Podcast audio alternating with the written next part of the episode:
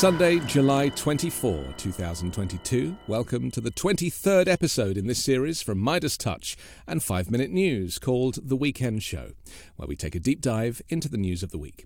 Download the show as audio in addition to my daily 5 Minute News podcast on iTunes or wherever you get yours. Joining us today is managing editor of Right Wing Watch, a project of People for the American Way dedicated to monitoring and exposing the activities and rhetoric of right wing activists and organizations in order to expose their extreme agenda.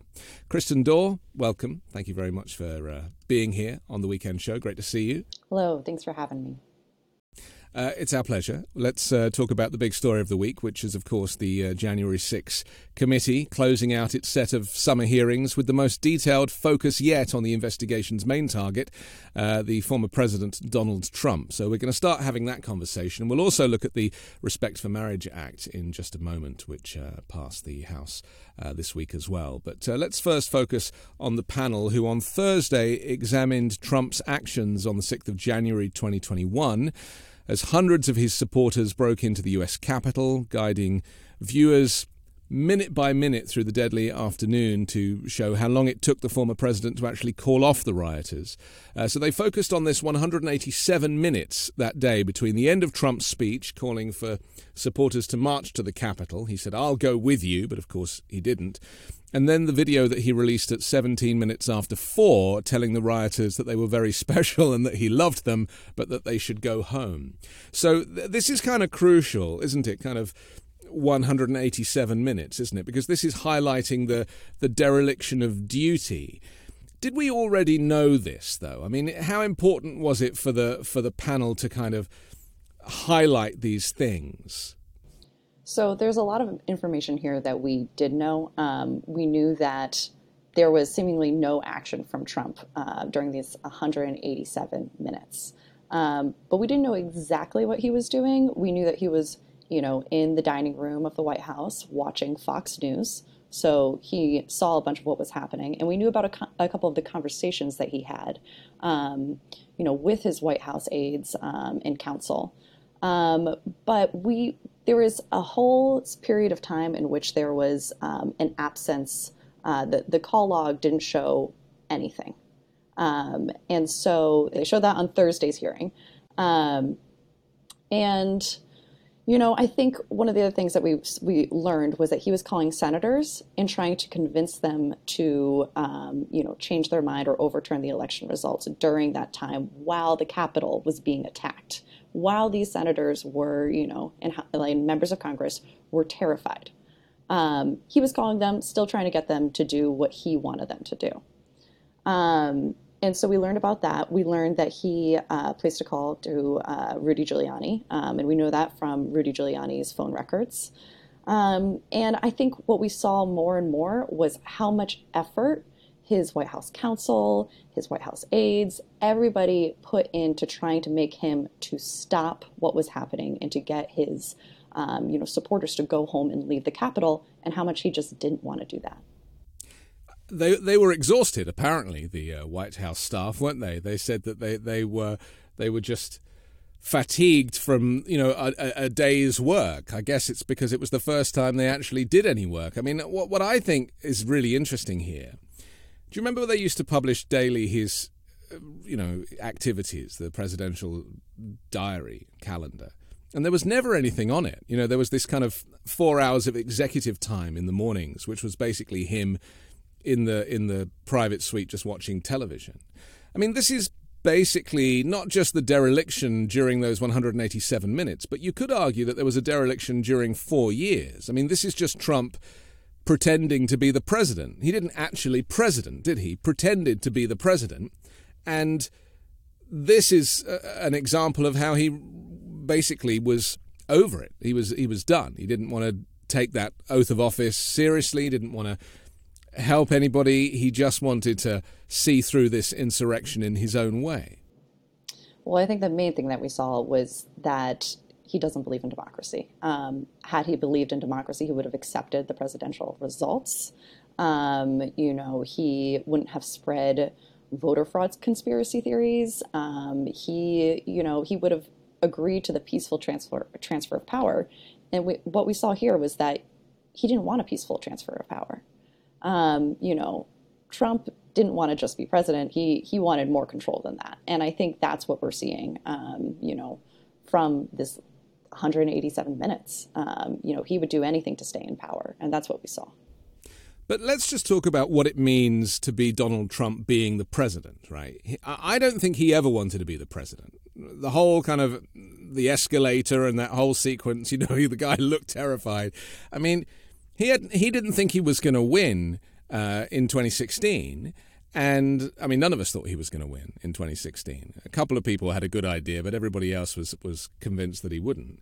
And and so he never really took that job very seriously. But after four years, I guess, of pretending to be the president, he kind of liked the idea of being called Mr. President and, and, and you know getting all of the trappings of the presidency and the motorcade and the fuss and the and the and the aeroplane and stuff. I mean, this is all plays into his childlike ego, right?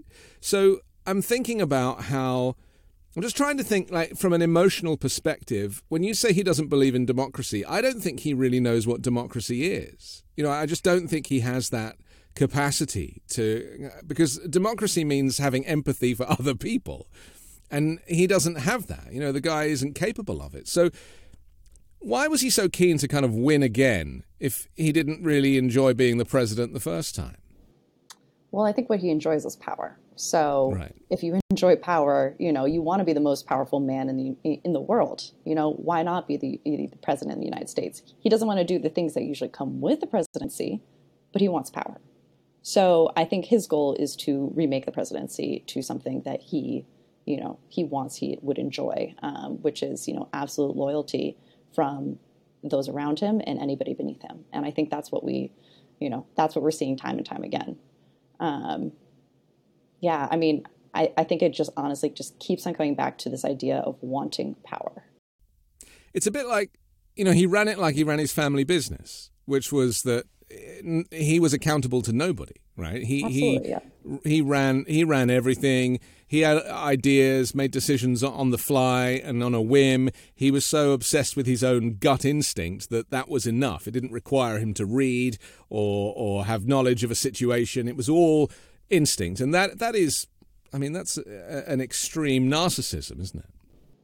Yeah, I mean, I and I think a lot of what we've seen over the past four years, and especially during these hearings, is exactly that. Um, he didn't want to listen to his advisors on anything. You saw how much that he fought with the people who were providing him, you know, information to do uh, what they thought was the right thing and you know what was legal. And he, you know, he was like, I don't need to listen to my White House counsel.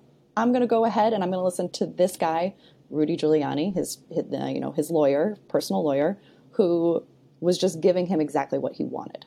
And so I think that's what we saw, um, especially during the hearings, and what we saw throughout the four years was him basically say, you know, wanting to bring people around him who would only say yes. He wanted yes men. That's what he wanted. He wanted absolute loyalty, and he also didn't want to, you know, give any loyalty in return.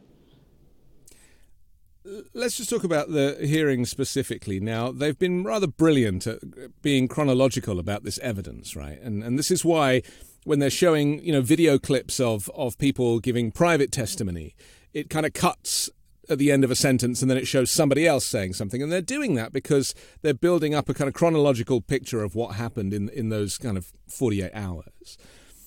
From your perspective with your day job, what, what are people on the right thinking about this process? You know, how are they digesting this? Because I get a sense that for those people who live in reality, i.e., we're not in the cult of Trump, obviously we see this as criminality. It's a cut and dry case. It was blatantly obvious. There's multiple. Uh, people giving evidence, it all corroborates. I mean, this is a, an open and shut case. But if you're a, a right wing um, person, a conservative, a, a Trump supporter, a, a moderate Republican, a fiscal conservative, any of these things, let alone a kind of MAGA person, you have a completely different narrative here, don't you? Yeah, and what I would also say is I don't know if moderate Republican quite exists in the same, you know, what I don't even know what that is at this point. Yeah, they, they, don't exist anymore. They've all because they because they embraced the far right, didn't they? So yeah, or or they're you know have been outcast by their party. So right. I will say for the um, MAGA Republicans, um, you know, the Trump diehards, loyalists, they're not seeing this. Right wing media is not showing, you know, these hearings. Um, you have either right right wing media when they do mention it or cover it. What they will say is it's a witch hunt. Um, they will call it partisan. Uh, they'll claim that it's you know just all full of Democrats, which is not true. There are two Republicans on the committee. Um, and they just try to completely ignore it otherwise. And so we see that time and time again where you know right wing media the biggest story the biggest story of the day uh, throughout the nation is the January 6 hearings, and they're not covering it. They're just not. Well, because they're still talking about Hunter Biden's laptop. That's why. Of course. And um, so, and I will say that the biggest example of this would probably be Fox News on, um, you know, and they've started covering it a little bit since then. But yeah, the they, they covered it on Thursday, hearing, didn't they? Yeah. And then and then they allowed Sean Hannity to go on that night and just basically ridicule the whole thing. Yep. And I will say also on the night, the first night of the first hearing, what they decided to do was that they showed um, Tucker Carlson show, and he went for an hour straight with no commercial breaks. That's right. And that was to make sure his people wouldn't be tempted to go and switch channels to January, the January 6th hearing. So I think that's something really notable and something that we've seen time and time again with within right wing media. And so what I will say is that a lot of the um, you know Trump loyalists, Trump diehards, they aren't seeing this, and so they're just regurgitating what they've heard, which is this is a witch hunt, this is partisan. Democrats will do anything to destroy Donald Trump, and that's that's basically what they're saying at this point this hatred towards between the parties, and actually that's unfair because it's not between the parties. I don't believe that Democrats hate Republicans in the same way that Republicans hate Democrats because you know Democrats are not indoctrinated to hate Democrat uh, to hate Republicans, are they? They're not kind of given material, you know, like they're, they're not exposed to propaganda lying about the right. They're just told what the right are up to, and that's enough for them to dislike them. But there's not this kind of vitriol, this hatred. And I, I'm very interested in what the long term effects are of a political party, and let's say it's almost half the country who, who support the, the, the Republican way, being told time and time again that Democrats are evil, that Democrats want to take away your freedom, and Democrats are are communists, and all of these these lies, because this is hate speech, and in some countries, even the country where I was born, hate speech is actually illegal. You just you're not allowed to say it on television or even online. So. What's going to be the long term effect of right wing followers being told for years, time and time again, that, that Democrats are, are the devil incarnate. Yeah. I mean, I think I think the big thing is that you have, you know, the far right QAnon conspiracy theory. Um, you have the racist great um, great replacement theory. Um, you have all these, you know, conspiracy theories that basically have enveloped the Republican Party, and you also have, um, you know, this terms of spiritual warfare. You know, people saying that this is a fight between good and evil, between Republicans and Democrats. Um, and all of these ideas have really found a home um, in the Republican Party. And I think that's what's really worrisome is that, you know, QAnon, for example, um, used to be a very fringe conspiracy theory, um, claiming that, you know, Democrats were um, pedophiles and they're part of a satanic cabal. And now those ideas have basically enveloped you know a lot a lot of those ideas are everywhere in the Republican Party and the Republican Party did not do anything to stop those ideas from taking hold.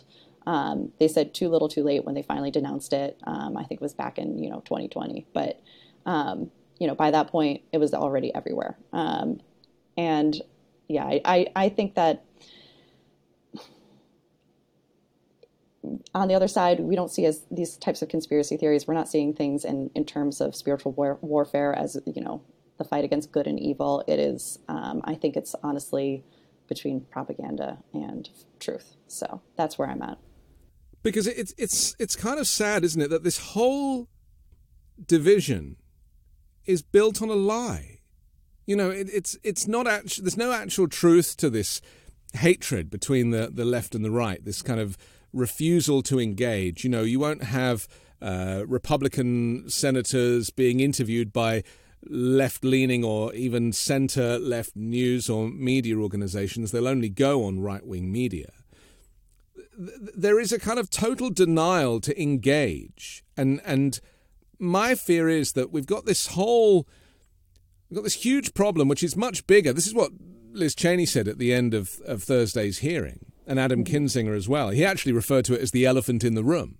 And that is the fact that even if Trump is eradicated from this from this earth, the problem still persists, right? You know, he has he has uh, galvanized this hatred and he's created a, a, a movement of people that are so they have such they have such anger and they really feel like they know something that Democrats don't. You know that they, they've in some some way have the answer, the, the magic secret to what America's all about it's it's you know it's Christianity and it's guns and it's you know all the things that they hold dear.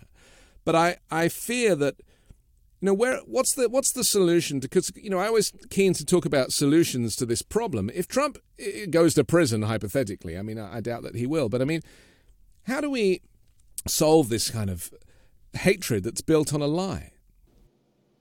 if I knew how to answer that question, you know, I'm sorry, it's a big question. I wish I wish I did. Um, ooh, I mean, I think one of the, things that um, Representative Adam uh, Kinzinger uh, spoke about was the fact that we need to have legislation to prevent um, what happened in, uh, you know, on January 6th.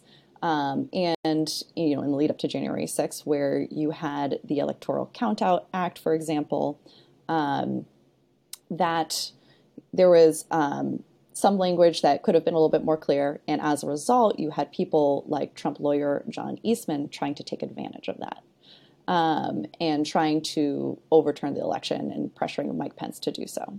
So I think one of the things that they have mentioned is needing legislation to prevent such things from happening.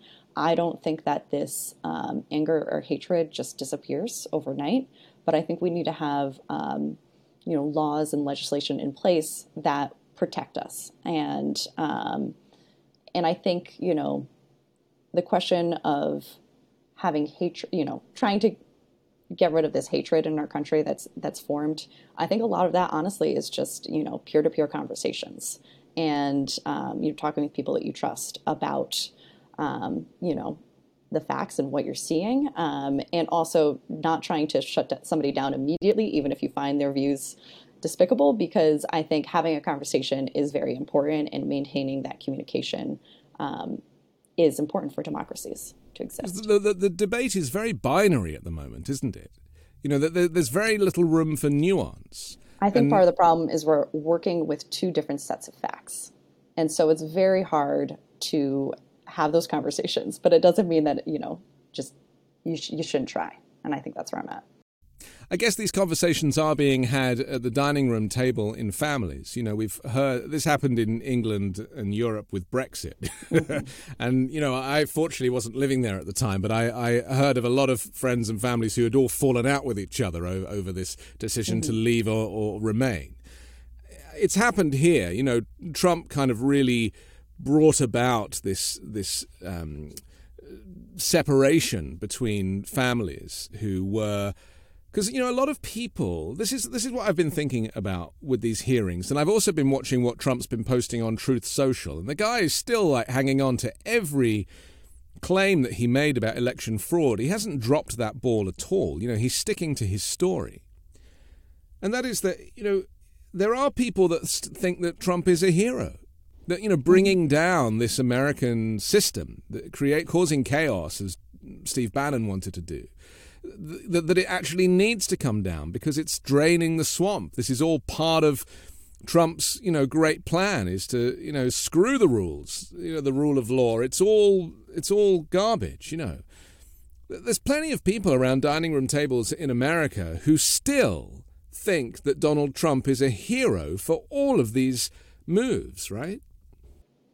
Yeah, I mean, unfortunately, there are. Um, and I think in part it's also because you know right wing media is what they're showing them is um, one story, and that is that Trump is the hero, and that you know Democrats are after him, and it's a witch hunt. Um, and I think the other thing that we've seen is that it's it's more of like the cult of Trump. It's not it's not just a Republican. It's not the Republican Party. It's Trump's party. Um, and so what we've seen is, you know, him requiring this like absolute loyalty, and his people and his supporters giving that, even when you know he doesn't show it in return. Um, and so I think you know there are people who have really fallen into um, this believing Trump is the hero and that the deep state is after him. And, you know, you can go down any number of conspiracy theory rabbit holes um, to get the exact narrative that you want. But there's always a conspiracy theory to, to fit, you know, your belief. And I think yeah. that's what we're seeing. Yeah, if you go looking for a conspiracy, you're going to find one. It's a bit like going to look for a doctor that doesn't believe in vaccination for COVID. You know, you, you mm-hmm. will find one if you if you go looking. Um, I want to I want to talk about um, the evidence that was presented uh, uh, at the hearing on Thursday. Something that I found particularly interesting is the videotape that is on public record of Kevin McCarthy getting up in Congress and saying this was definitely Trump's fault and Trump's at fault. It was definitely Trump's fault. And uh, Mitch McConnell doing the same thing in the Senate. It was Trump's fault. It was Trump's fault. And then they all go and have a little conversation with him at Mar-a-Lago, and then a week later they're all saying something completely different.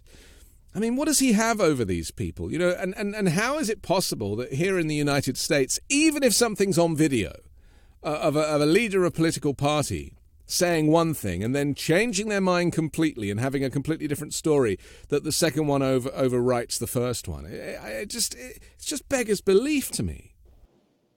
I mean, yeah, it's it's very hypocritical, and um, but I think I think again this comes back to Trump requiring absolute loyalty yeah. among his people, and I think this is people trying to get back in his good graces, you know, in wanting to hold on to power themselves. Um, you know, Speaker McCarthy does, you know, sorry, former Speaker of the House Kevin McCarthy did not want to lose, um, you know, that position, mm. and so I think if you can hang on to that he has power. He wants that. Um, and that means sticking with Trump at this point because it's Trump's party. And that's a lot of what we're seeing at this moment. You know, uh, Mitch McConnell, you know, he no longer has a relationship with Trump. They're not on speaking terms. But he has chosen not to, you know, he didn't support the, um, the, the second impeachment of Trump. Um, and I think in part that was his way of saying, um, I still want to remain in this position of power, and I might not be on speaking terms with the president, but I can at least do this. It's so interesting, isn't it, that like none of this has anything to do with the people that voted these guys into their mm, positions of power, right? You know, it's like they do nothing for the people. They do everything for themselves and there are no real checks and balances. You know, you can't even you take someone like Marjorie Taylor Greene who just spouts this propaganda and just tells these insane lies, and there is no mechanism to discipline her. You know, you can take away her.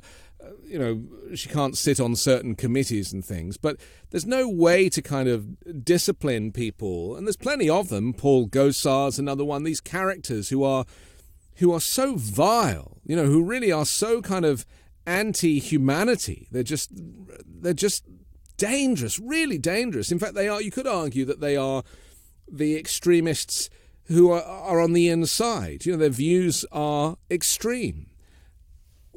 I mean, if if the Democrats do put in some kind of policy to prevent this type of thing from happening again, Will Republicans not just scream, well, the, you know, this is a fascist move, you're trying to silence us, taking away our freedom of speech? Uh, it's, it's going to make Democrats look bad if they legislate against this type of behavior, isn't it? Yeah, and I think, you know, our First Amendment is freedom of speech. So I think, unfortunately, means that people have the right to say terrible things. Um, now, when it comes to threats, and you know, there's there's where does it begin and stop is another question. Um, and what we've seen with Marjorie Taylor Greene, um, with Representative Paul Gosar, we've seen a lot of these extremist connections um, where they're palling around with white nationalists, um, like white nationalist Nick Fuentes um, and the white nationalist America First movement. Um, and so there's and you know also saying anti-Semitic things. There's there's a number of different issues there, and so we do need to find ways to legislate it. I don't think that you know tackling you know trying to legislate the freedom, our First Amendment, the freedom of speech, is probably going to be something um, that is politically possible. I mean, they've done it in Europe and in the UK, where I'm from. You know, hate speech is defined separately mm-hmm. from free speech, and and so you know it is possible to to separate the two. But the problem is, because I, I try and expose myself to as much right wing propaganda as possible. You know, I I, I want to know what's happening. Uh, in, yeah. you, yeah, I want to kind of cross over to the to the other side, and and I speak as a pro democracy person. You know, I'm not a I'm not a Democrat. I don't get to vote mm-hmm. in, in the US, but I, I fundamentally believe in, in the democratic right to vote and to and to protest and equal rights and, and everything that goes with it. In America you'd call me a progressive. In England you'd call me normal. It's just the way it is. But I from what I see, there is this ability that they have on the on the right wing media to spin what we would consider to be, you know, designating hate speech from from free speech and saying, well, you're taking away our right to free speech because what they want when they say that they want free speech is the right to be racist, the right to be misogynistic, the right to be um, uh, aggressive and and violent in their with their words.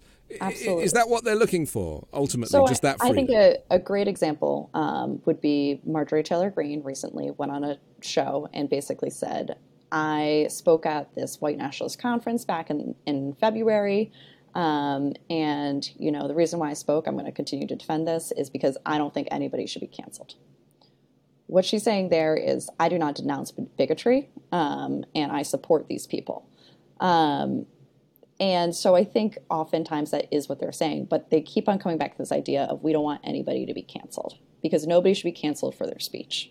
And I think that's very different than there should be, you know, you can you might be able to say under the First Amendment a number of different things. That doesn't mean that there aren't consequences for what you say. That doesn't mean that you might not lose your job if you're, you know, a racist um, or a misogynist and say all these, you know, gross things. Um, and I think there is this, you know, just reaction among some of these right wing and far right people who want to be able to say racist and, you know, terrible, uh, despicable things and just get away with it. And I think that's where, um, you know, we've unfortunately seen more of the Republican Party move. Um, and I, I, mean, the one thing I will also say is that in, you know, in the United States, we already have a hard time prosecuting hate crimes. Um, and so I think, you know, we, we, managed to have done we've managed to do a little bit of it but it's been very difficult well that's because so they're I, committed by the police i mean right it's kind of difficult it depends. Yeah, it depends which ones we're talking about. Yeah, but um, yeah. yeah. no, and I, I think that there is a difference between hate speech, um, you know, and just normal freedom of speech. But I well, it requires a, a, moral yeah. compass, doesn't it? You know, the, the, the the decider between what is free and what is hate requires you to have morality, and and you know, there's been so much written about the uncivilized nature of the United States compared to other other countries in the world. In fact, most other countries in the world. And and in order to be a civilized society, you need to have a, a benchmark for civility. I mean, it would be it would be great if we could legislate a benchmark for civility. But yeah, I think one of the things I also worry about is oftentimes these laws are then applied in the opposite direction. So when it comes to hate crimes, you know, there have been, um, you know, black extremists who have been, um, you know, it'll only get prosecuted in that direction and it won't get prosecuted in the opposite direction. Um, and I think we could also see that, you know, when it comes to trying to legislate hate speech, could easily say, oh, you said all, you know, Republicans are terrible. You know, you could do something like that. So I think I, yeah, I think that's one of the difficulties that we end up having when, because um, you have to remember that each of these, you know, any way that we legislate things um, could go in the opposite direction. It's difficult, isn't it, when the President of the United States is the one spouting the hate speech? You know, it's like normally the buck stops at a certain level, And yet, when it's gone to the very top, to the commander in chief, when he's the one who is spewing this this stuff, that gives license to everybody to do it. And and there what I mean, I've I've only I actually moved to the U.S. a couple of weeks before Trump was inaugurated, so I don't have much experience of a pre-Trump America as a as a resident. But I, I do, from talking to people, I do recognize that there is a difference between Trump's America in terms of people feeling that they have license to say what the heck they like. Because he did. Because the guy at the top did. And to ban Muslims in the first week of your presidency from entering America, I mean, that sets a benchmark for, for racism and, and, and bigotry, doesn't it? Yeah, I mean, I remember what was it? And I think it was the beginning of 2017 when Representative Steve King made some comments about white nationalism, saying, "Since when has white nationalism become a bad word?" Right. And he ended up actually, you know, he got kicked off of all of his um, committee assignments, and he, you know, he ended up um, get like, you know, getting kicked out of Congress. Like he lost again. So that was, you know, in the first, you know, I think that was very early into Trump's presidency. Mm. Now you have people like Marjorie Taylor Greene, Paul Gosar. You have others who are, you know, peddling the great replacement theory, mm. the racist great replacement theory, um, and these, you know, racist and anti-Semitic conspiracy theories. And maybe they get, you know, a slap on the wrist. But because they still raise money for the Republican Party, they are not, you know, punished really by Republican leadership.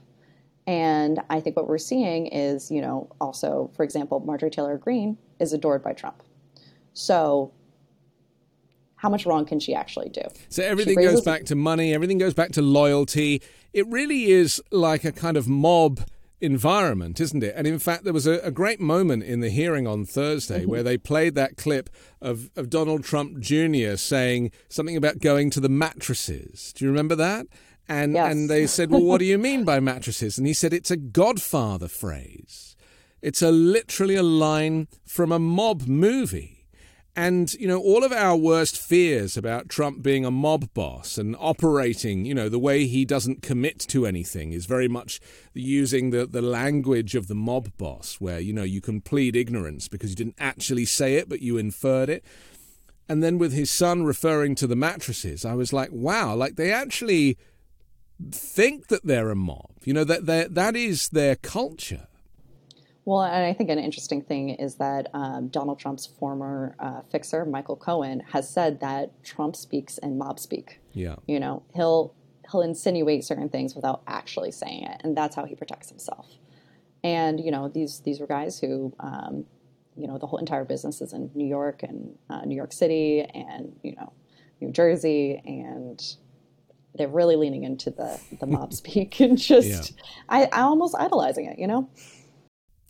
Um, let's just uh, talk more specifically about the uh, the, the, hearing and uh, you know your feeling watching it because this is the I think this was the eighth hearing. This is the last of the season. You know, season one, ending here in the summer, there'll be more potentially more public hearings in September.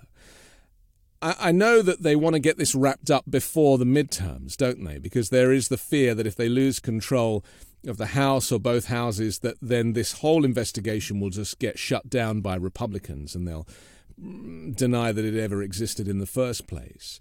Um, how do you feel about the way that this um, final hearing of the season went? Do you do you feel like because you know focusing in on this 187 minutes and, and Trump's dereliction of duty as the commander in chief was a very compelling way to close out this season, wasn't it?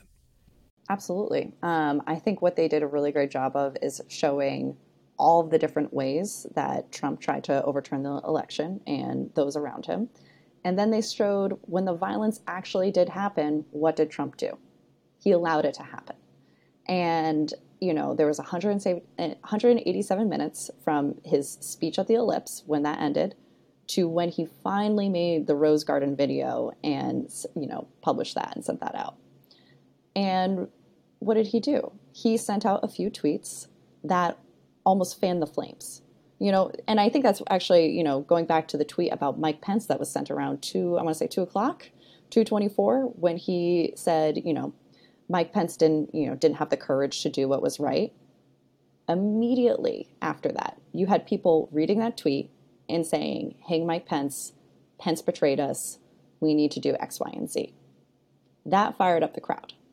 And what we saw too was that, you know, right wing extremists, um, they saw Trump's words as gospel. And, you know, there was the so called Stop the, uh, Stop the Steal leader, uh, Ali Alexander. You know, he sent a text message. Trump knows exactly what he's doing when he, with his words, you know, with his rhetoric. He knows exactly what would happen. Um, and so that's that's what we ended up seeing. Is he essentially poured gasoline on the fire, and there was one excerpt to um, it was an Oath Keeper uh, communication between um, this extremist group called the Oath Keepers, and one of the tweets that Trump had sent out was saying, you know, respect the Capitol Police. They're on our side. What they what the Oath Keepers saw through that was he only mentioned the Capitol Police he didn't say anything about members of Congress. Members of Congress are fair game. And, you know, I think that's the really alarming thing is that, you know, he knew exactly what he was doing with his tweets when, when he decided not to tell them to go home. And he knew the violence was happening. He was seeing it live on Fox News. And he chose to do nothing, even though all of his advisors, his family, was asking him to act he chose to just allow the violence to happen. And the last thing I'll just say is Trump never made a single call to law enforcement or the Pentagon. And so the only way that that actually, you know, they got more backup, the Capitol Police, was that Pence actually made the call. And, you know, I I don't know how you can be president when you can't protect your former, you know, your vice president in Congress. So yeah, I mean, I, I think the hearing did a really good job of laying that information out.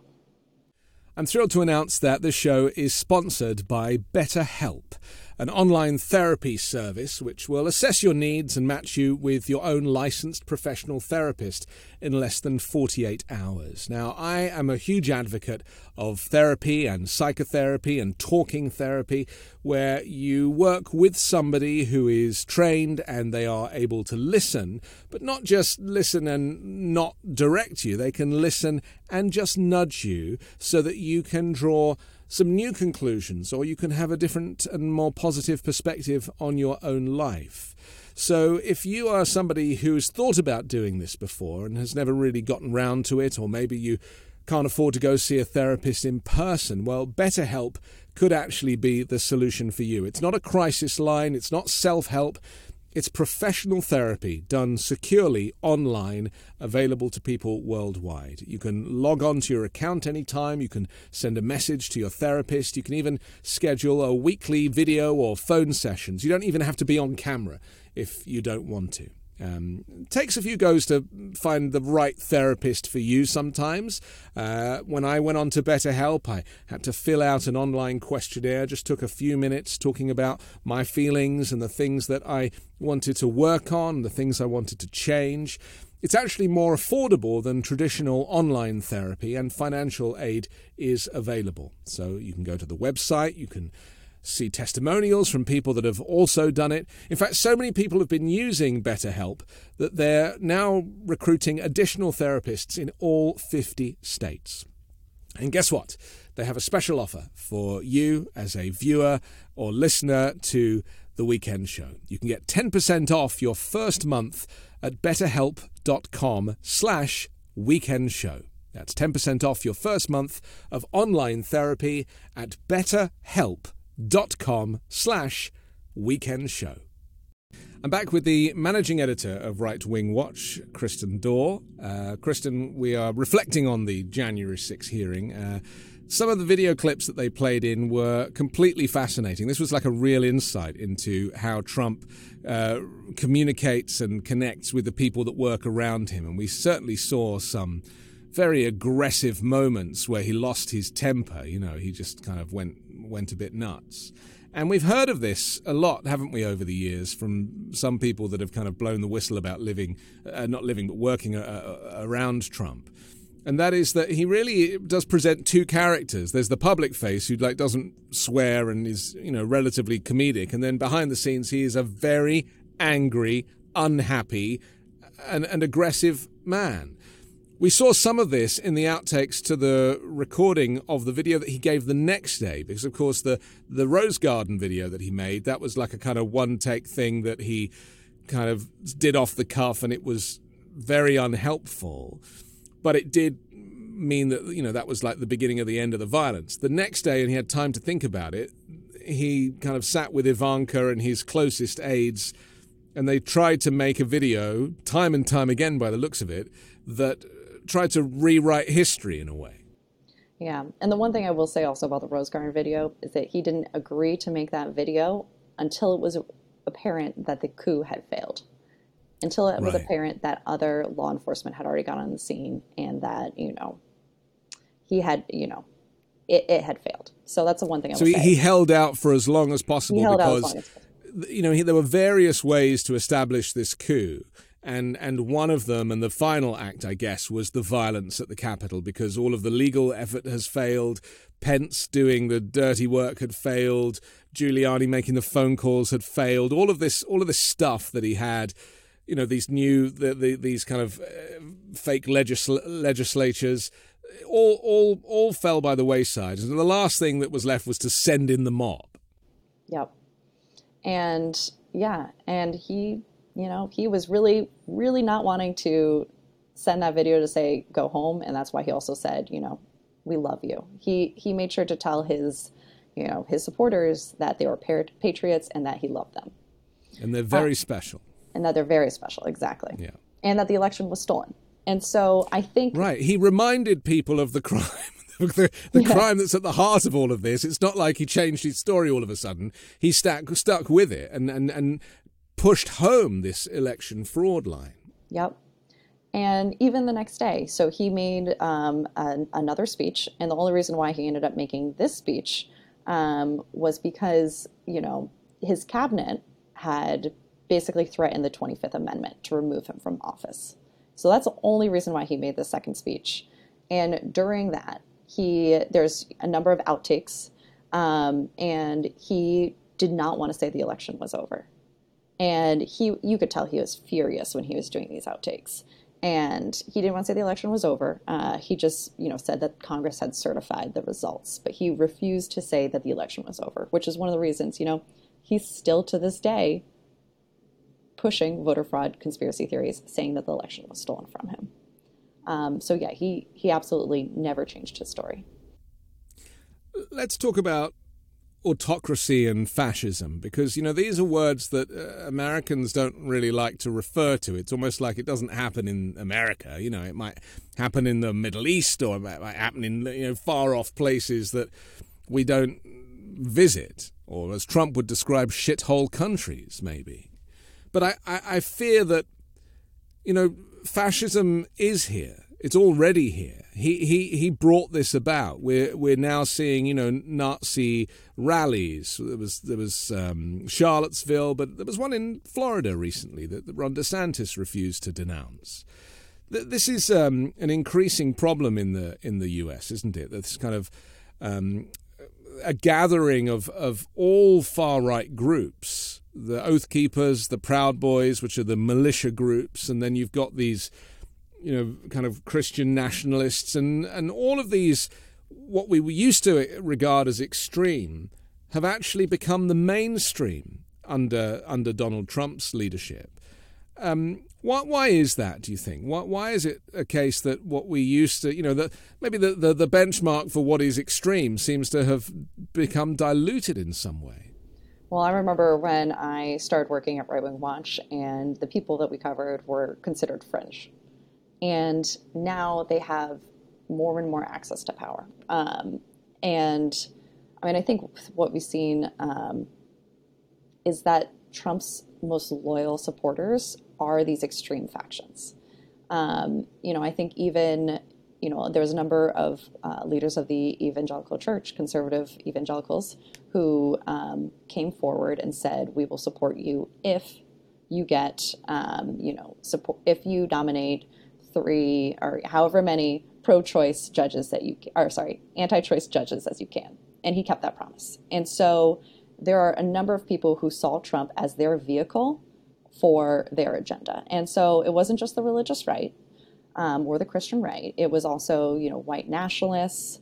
Um, you know it was these extremist groups like the proud boys and the oath keepers um, and they saw trump as their vehicle and so they've become his most loyal supporters as a result and this has now moved outside of these kind of fringe meetings into like, I mean, evangelical Christianity. You know, there are these weekend meetings where the the the pastor is spewing all of Trump's stuff as well. You know, where the Bible teachings now have become interwoven with this hate speech, and so it's all kind of becoming one language, which eh, as we were saying earlier, it's very dangerous, isn't it? You know, where you used to look to your, you know, the priest or whoever it was that was like the head of the religious community as somebody who stayed out of politics. And now politics is inside the church. So there's a big move um, on the Christian right to get politics in the church, you know, or or I should say, get church into politics more so. Right. Um, and you know, there's a number of people who don't believe in the separation of church and state. You know, there are people who want to impose their right wing version of Christianity on the entire country. And, you know, Trump is their guy. Um, they think that they can get closer and closer to that with Trump. Um, and so you have you have these Christian nationalists. You have people who, you know, I, the person that comes to mind again is white nationalist Nick Fuentes, who is also a Christian nationalist, who is also a misogynist. Um, and you have this blended ideology that's starting to form um, that is, you know, just it, it it's a super right wing version of Christianity, believing that that should be the law of the land, um, and that white people need to be in control. And so I think we're seeing more and more of that. And you have people like Marjorie Taylor Greene, Paul Gosar, uh, Arizona State Representative Wendy Rogers, who are fueling this by showing, giving their support by attending, um, you know, these white nationalist conferences, by holding up these people as just, you know, young Christian men. Um, and there's just really an absence of um, denunciation of such, you know, bigotry. And they manage to turn it, don't they? Because, you know, anybody who knows anything about the Second World War understands the threat of fascism and and you know how Nazi Germany and the Nazis. You know, I think a lot of people can't differentiate between Nazis and Ger- and regular Germans, and I think it's very important to kind of understand history. And for us in the UK, you know, we have visual representations of the threat of fascism everywhere because there are still bomb sites from from where we were attacked from the air. And we don't have that in the United States. There are, you know, there, there are very few. There's, there's, obviously there's memorials to the Second World War, and and there was huge loss of life, but it didn't happen on the mainland. And so, I do think there is a different understanding of the threat of fascism. Um, there were some very interesting tweets on um, Friday from uh, uh, I think it's the historian Michael uh, Beschloss, who said uh, or I'll just read four tweets he put back to back. Authoritarians incite violence and then demand dictatorial power to enforce law and order. Uh, see modern Europe and the history of. Looks increasingly as if this was Trump's game plan from January 6. Uh, how many times did we hear in public Trump boasting about all of the emergency powers a president has, starting with martial law, that he said he couldn't talk about? And then he said, How many times did Trump joke in public about remaining president beyond two terms? And then finally, he said the January 6 attack and Trump's role in it was fully foreshadowed by the previous six years contempt for democracy, fascination with violence and how to exploit it, eagerness to grab authoritarian power. He told us in public almost every day who he was and what he wanted. That's um, from Michael Beschloss, a, noted presidential historian who was warning about the corrosive effects of the January 6th insurrection and urging Americans not to get complacent about the significance of the attack. Um, for those of us who've been using the F word, the, the fascism word, for, for a few years now, do you think Americans are really starting to realize that, that fascism, it's not the threat of fascism, that it's already here? As long as Trump is out of jail, there is a, a threat of fascism from this author- authoritarian. Yeah, I mean, I think there's a lot more people who are aware of this, and I think there are a lot more people who are starting to see this rhetoric outside of you know these really fringe spaces online. Um, it has moved into the public. We saw this, you know, with January 6th. We've seen this with the um, Proud Boys, you know, going to um, different um, you know, pro-choice protests and um, you know, protests for reproductive freedoms and um, you know, LGBTQ parades, and you see them basically trying to you know go in there, disrupt them. Um, there's been violence at a few, and so like I, what we keep on seeing is that this has moved from these fringe spaces online and into the public, and we're even seeing this with um, you know, there's there's rhetoric out there about um, LGBTQ people and being pedophiles, and it has just proliferated um, in you know so quickly. And so I think more and more we're seeing these really um, dangerous and upsetting rhetoric. And I think those who believe that this rhetoric is upsetting, um, you know, have are are much more um, concerned about fascism here in the United States. Um, and I think, you know, what we did see with Trump too is that he wanted to create chaos. You know, he wanted to create chaos. Um, and then, you know, he wanted to just be able to lay down, you know, say, we need law and order. I'm going to have to do X, Y, and Z. Um, and there was a number of people who supported him and, you know, wanted him to declare martial law, invoke the Insurrection Act. Um, and so, I mean, I we we were, you know, I think we were too close way too close to, uh, to that for comfort. The separation of church and state we talked about a little bit earlier, that's already null and void, isn't it, with the overturning of Roe? Because that, that is a, a religious opinion that has been ratified in the Supreme Court. So there is no separation of church and state anymore. I will say, I will say it's not null and void, but it's not looking good.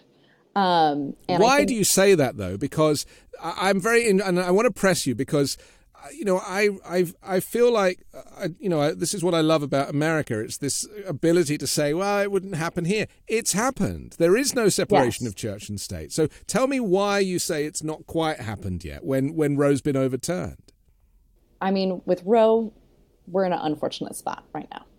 Um, so you that's so you admit it, that's like, Kristen. No, I mean it's terrible. It's terrible. I would say that. I mean, yes, I, I agree with you in your assessment about Roe, um, but there are still certain protections um, that you know we're we're not talking about the Bible like you know reading the Bible in school. Um, we're not. We do not have. It has not been completely dismantled. It's there a bit, and so I think what we need to do is make sure that we're protecting those. You know, we we need to reinforce the separation of church and state. And a lot of that is through the courts. And right now we are in a bad place because there are a number of Supreme Court justices who, um, you know, are very conservative Christians who want to impose, you know, their views. Um, and that's what we saw with Roe. And, but, you know, we haven't seen that yet with contraception. We haven't seen that yet with. Um, but isn't isn't it, Roe the biggest of these? Isn't you know because and and and this is why I'm I'm so interested because it's done. You know, it's it's done. This this decision has been taken. And yeah, sure, you could travel to California and get an abortion, but you know that is not an option for so many people, and that's why this decision is going to affect the poorest people the most. And invariably, that will also encompass black and brown people, and there'll be fewer provisions for them in certainly in in, in Republican-run states is it optimism that you're referring to, where you're like, oh, it's not a done deal think, yet? Well, because I, I, think I have a little. Are you just naturally optimistic, or are you in denial? Well, I don't know. I've been covering right wing extremism for too long to to be naturally optimistic. Um, I would say we're it's in the process of, of being dismantled, but I would not say that it's completely dismantled. So I don't think that that's necessarily optimistic, but I do think that there, um, you know, there are ways that we can try to protect the separation of church and state and try to make sure that Christian nationalists don't gain, gain, ground. And I think we need to do those things. Um, Even though there there is, you know, a, a, whole bunch of them on the Supreme Court, because I mean, this brings us on. Yes onto are, the onto this next conversation about what Democrats can do to to protect, because it was, of course, Clarence Thomas who suggested that you know other rights like same-sex marriage could be considered next, and even interracial marriage, which would void his own wedding. But um, let's just talk for a second about the Respect for Marriage Act. This is mm-hmm. a, a bill that, that passed the House easily, actually, establishing uh, federal protections for same sex marriage. It was passed on Tuesday. 47 Republicans voted in favor of the bill.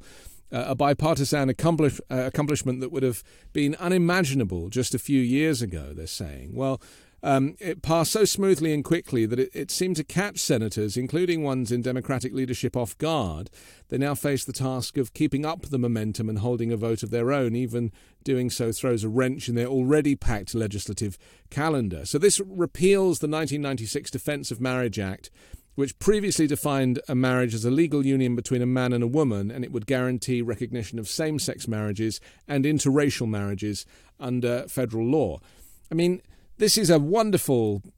It's it's a it's a it's a wonderful um, concept, but this is going to crash and burn in the Senate, isn't it? Faces an uncertain future in the Senate. Yeah, it's. I mean, there goes your optimism again, Kristen. Yeah, I love it. I mean, it could crash and burn, but I think it's important to put people on um, and and force them to show where they stand on this issue. So, you know, I think what we saw was that there was only 47 Republicans who supported um, this act, and you know, you saw exactly who did not support it. And I think we're going to see the same thing in, in the Senate. We're going to we're going to get a list of people who do not support same-sex marriage and also interracial marriage because otherwise they would sign this um, or they would vote. But that suggests there's like 200, 200 lawmakers who, who hate gay people. Well, I mean, there are a number of people who don't believe that gay people should have the right to be married, which is shocking. And I think it was really important to, for also for Democrats to try to do something. I think, you know, what we what they didn't do with Roe was that they didn't, you know, pass legislation protecting a woman's right to choice, um, and we we didn't see the effort for that. And so, well, why do you think they did didn't do that? I mean, why not do they that? Thought the, it was safe. They thought. But what I, about the day that it was leaked? You know, well, the day that that that draft um, uh, legislation was leaked from the Supreme Court. Was that not the day to to pass this legislation? Why did they wait till till it became official? I mean, that's a great point. Why didn't they? I think you know, I uh, I don't know, but they. I think it, this is another you know Democrats need to need to do more to protect people's rights. Um, and you know, whoever those Republicans are, who maybe are not as, you know, bigoted as some of the other ones. So um, no, there needs to be more. Um, and I, but I do think it's very important that this vote was done and that we see where people stand um, and where legislators stand. I want to ask you a couple of questions about demographics because I'm really interested about with your with your experience with right wing watch, which I find increasingly difficult to say. Um, there is a there is a feeling that it's split 50-50 just because of the way that the election results kind of went. You know, I mean, it wasn't close with the popular vote with with Trump. He he lost by seven million, but ultimately, in terms of the electoral college, you know, it was it was relatively even. Um, how what percentage of Republicans, in your experience, are buying in to the big lie? You know, this whole uh, Trump movement who who buy into this. I mean, is there nuance? You know, would uh, are some of them pro-life and others not? I mean, or should we be putting all Republicans into one camp? You know, and, and if we had to try to reach out to Republicans to communicate that Democrats are not bad. They're not trying to take away your freedom. They're not trying to take away all your guns, just the ones that fire a gazillion bullets in a few seconds. do, do you think that it's possible to convert anybody, you know, bring them back from the dark side? Um, because, you know, you must come up against this all the time. So, so how many Americans really are as, as sold down the Trump River as, as we, we fear? You know, I, I don't think I can give a percentage. I think it's way too many. Um, but there are glimmers of hope when you have people like, you know, I'm going to take Liz Cheney as an example. Liz Cheney, who defended Trump in the first impeachment and is now the vice chair of, um, you know, of the January 6th um, committee. And so I think I think that's notable. And I think I do know other Republicans who were Trump loyalists and they have walked away. Um, it's taken them too long, I will say. But there is hope. There are people who are walking away from the party. Um, and I wouldn't say that everybody is probably in the same bucket. I think there are a number of people who do believe that, you know, the 2020 election, those results are fair, the stolen election claims are kind of out there. Who could believe that? But Trump is their guy for a number of different reasons. Um, whether that is, you know, they don't believe in a woman's right to choice, um, whether it is they don't believe in, you know, gay people's right to get married, um, whether it is that they feel that you know they're white and they're losing their place in the world and they want white people to be in power and to maintain that power. Um, i do think that there are other reasons why people are supporting him. Um, but i don't think that at the end of the day you know the stolen election conspiracy theories that he's been pushing really matter to him when they you know trump supports them in other ways it's it's kind of convenient isn't it because i personally believe it all comes back to racism I, I think that racism is at the heart of a lot of this, and you know this this uh, white replacement theory or the great replacement theory or whatever you might call it. I mean, it's a serious thing. It might not be. Um, people might not think of it in those terms, but they do feel it in terms of becoming a minority. Now, statistically, white people still have the majority in a significant way in the United States. And, but they're being told otherwise by the right wing media. And, and so this all contributes to the division and, and, and the hatred. But I, I suppose when you have a, a president who is so outward with his views, because he doesn't have an inner monologue, Donald Trump, does he? I mean, he, he really says everything out loud. He gives away all the clues. He, he's not a, because he doesn't have a great intellect, so he can't. Except it's in mob speak, so yeah. It's in mob speak, so it's all it's all inferred. You know, stand back and stand by, or even the the white power symbol, which he probably doesn't even know is a W and a P, but to the people that that care, that is a, a smoke signal for their for their involvement. So really, my, my question is about you know where we go. F- forward from here. You know, I personally think that Donald Trump will run again for, for the presidency because he thinks it will protect him from prosecution and he's running out of options. Mm-hmm. So, and I, and I have no doubt that the uh, Republican Party will rally around him. I, I cannot see uh, an alternative candidate that is going to you know garner as much interest and support as him and and does this play into the fact that you know America is fundamentally a, a, racist country. It just, you know, it, it, really is at the heart of so many things that it it will allow a, a racist autocrat demagogue to be the leader because it me- means that white people win power. I will say, you know, I think racism is everywhere. So, you know, not just the United States, but I think the United States has a, you know, a history of it. You know, white supremacy, that's what this country was built upon. And um, it's not like that disappears overnight. That has to be worked, you know, people have to work to beat back white supremacy because that's built into some of our foundations as a country.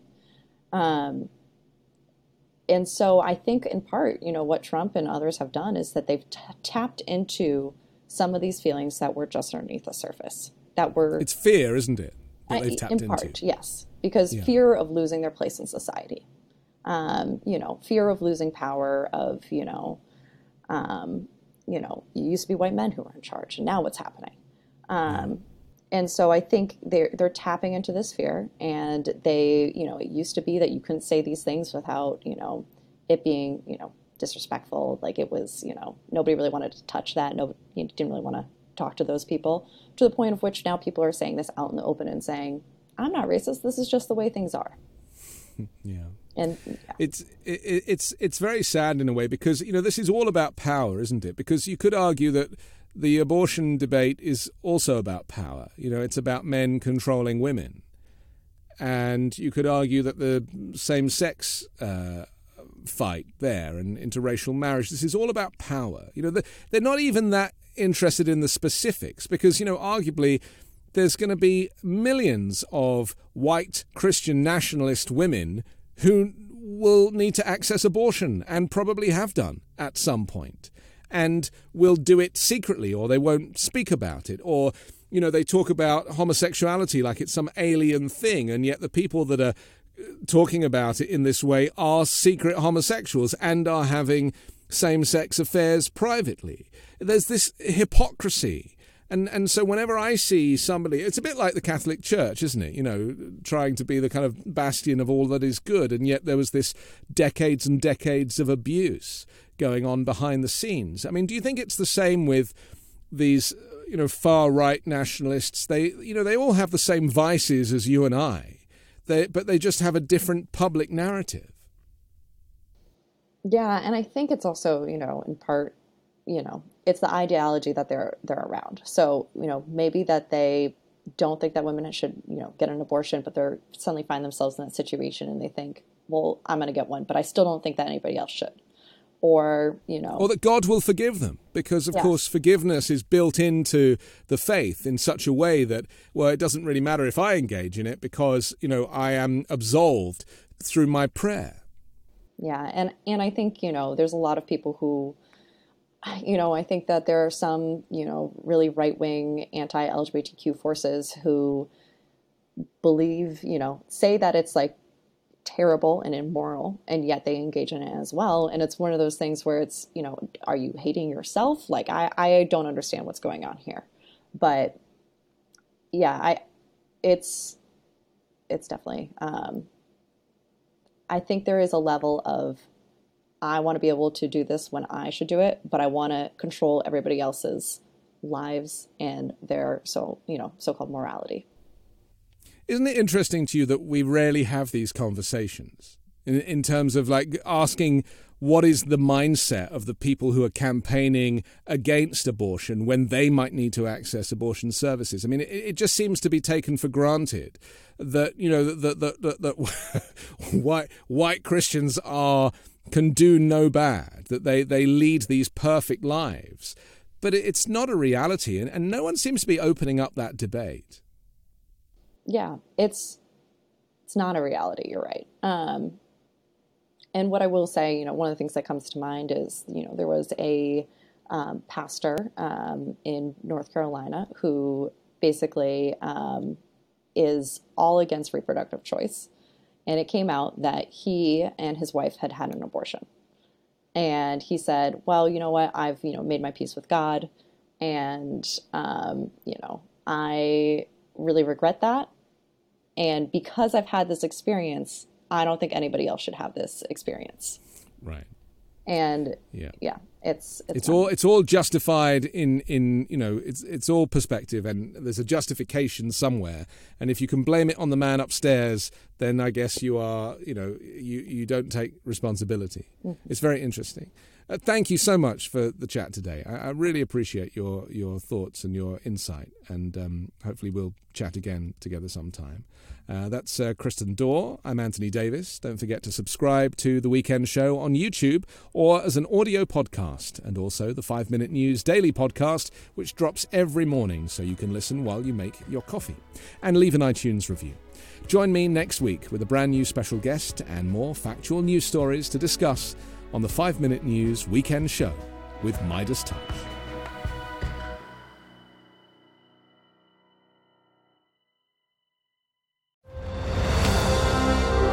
I'm Ken Harbaugh, host of Warriors in Their Own Words, a podcast that presents the unvarnished, unsanitized truth of what we have asked of those who defend this nation. As a country, we need these stories more than ever. Stories from Americans who have borne the battle, including 30 year old remastered interviews with veterans from World War I recounting their time in the trenches of Europe, and with veterans from World War II, Korea, Vietnam, and from our most recent conflicts in Iraq, Afghanistan, and other battlefields Americans may never have heard of. Hear their stories by listening to Warriors in Their Own Words wherever you find podcasts.